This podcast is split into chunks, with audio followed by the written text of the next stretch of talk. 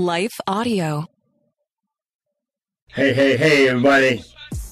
My mom made me go to private school. I'm still pouting about it today. I absolutely did not want to go to private school. I wanted to stay in public. That's all there was to it. I'm Billy Yancey.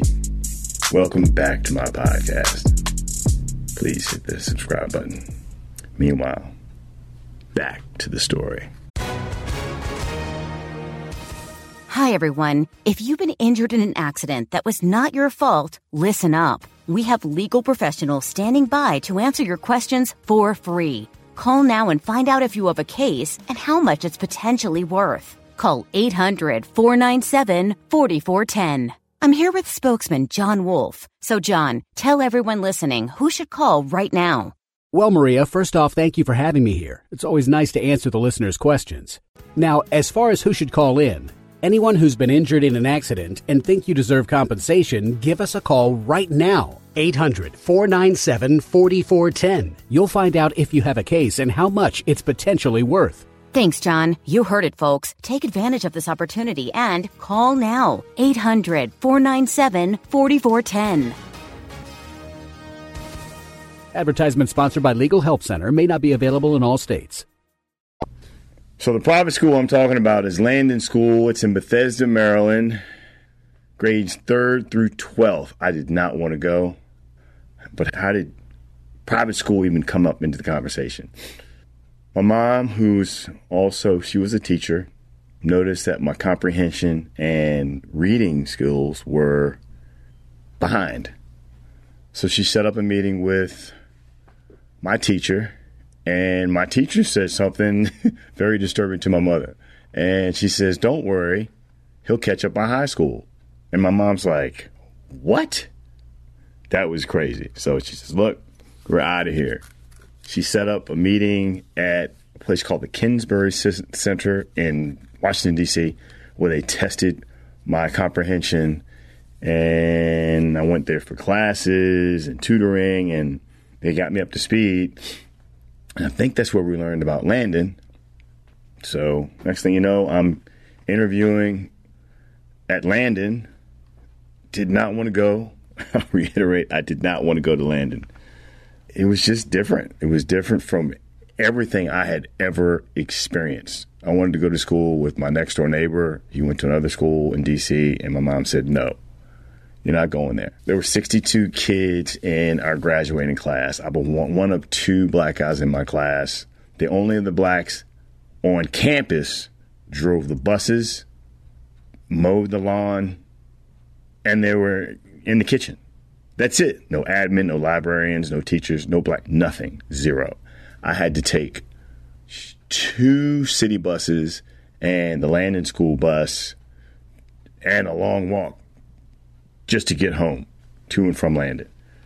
And to me, everybody was rich at Landon, and we weren't rich. Most of the kids lived in Potomac, Maryland. I don't know if you know anything about Potomac, Maryland, but as far as I was concerned, everything in Potomac was big the houses, the cars, the people, the stop signs, the stoplights, the golf courses, everything was big. It was just ridiculous. And it was kind of, it was intimidated to go to, you know, to kids' houses. Like my, my classmate, I never forget my first sleepover in Potomac. And it was crazy. We walk in to this, to, like a stadium, to this house and my mouth just hit the floor. My mom, and boy, close your mouth. And it was just, it was just different. It was so different. Like our place would have fit in like one of their houses several times. So, in any event, here's the thing. My new my my mom knew way more about what was going on and why she was putting me in Landon than I did. And look, the opportunities, the friendships, unmatched, unbelievable, unbelievable, incredible, incredible friendships. So glad I went. So many opportunities.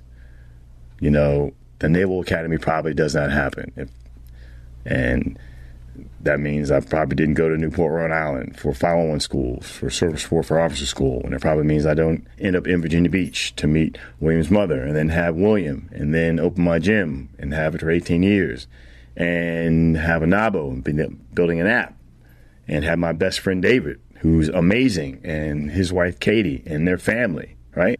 All that stuff, none of that is, is happens if I don't go to Landon my best, you know, I still have buddies from Landon, Kurt and Hunter and Chris, Chris Thompson. We were one of two blacks. It was tough. It was tough. Let me tell you, uh, it was tough. And 31 years, so many, just so many blessings. 31 years after I graduated from Landon, I was invited back to uh, to speak, and it was at the Landon School Chris Nelson lecture series. I got the opportunity to address the entire school, three, third through 12th, and even the, you know, land, some of the Landon community had dialed in via, I think, Zoom or, you know, they, it was awesome. I got a standing ovation. It was amazing. It was amazing. My mom, Clyde were there. My aunt was there. Hunter came. Kirk came. He was in town from California. It was awesome. It was amazing. My son William was there. It was really good. So that's just, let me tell you something. Not everyone gets that opportunity, and it was it was it was amazing. It was amazing. Our, and here's the thing: as not even not just as kids. Sometimes we think we know it all. We don't. We don't. Only God knows it all. Only God knows it all. Right?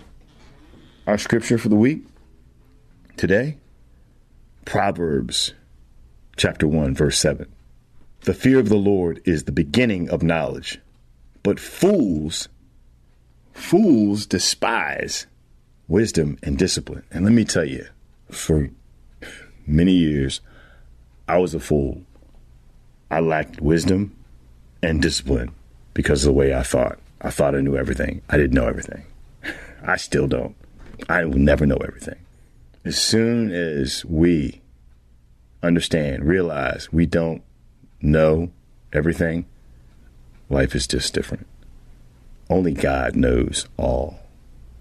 Whatever you're going through, whatever challenges you're facing, whatever you've been through, there's nothing that can't do. There's nothing God can't save you from. There's nothing God can't relieve you from. God can do all things.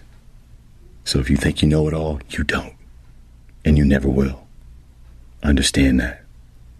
Know that. And here's the thing it's okay not to know everything. It's okay. That's why we have God, right? That's why we have God. God is all knowing. God knows. You don't know? Go to God. God will tell you. God will give you the path. He'll give you the strength. He'll give you the tools. God will give you everything. That's what God does. Thank you for joining me today. Please hit the subscription, subscribe button. Next week, we're talking about fear. God bless everybody.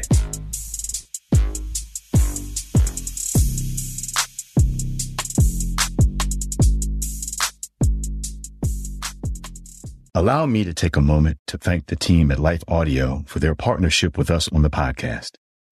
If you go to lifeaudio.com, you will find dozens of other faith centered podcasts in their network. They've got shows about prayer, Bible study, parenting, and much, much more. Finding uplifting news in today's headlines is often like searching for a needle in a haystack. At the Story Behind podcast, we believe in the power of finding heartwarming tales and are happy to share empowering stories with you every week. Hear about how Steve Harvey surprised a dying man on Family Feud with $25,000. Get inspired by the note a waitress received from a patron dining alone. And even hear about how one VIP passenger made a hardworking pilot get emotional before his flight. To start listening to the Story Behind podcast, Visit lifeaudio.com or search Story Behind on your favorite podcast platform.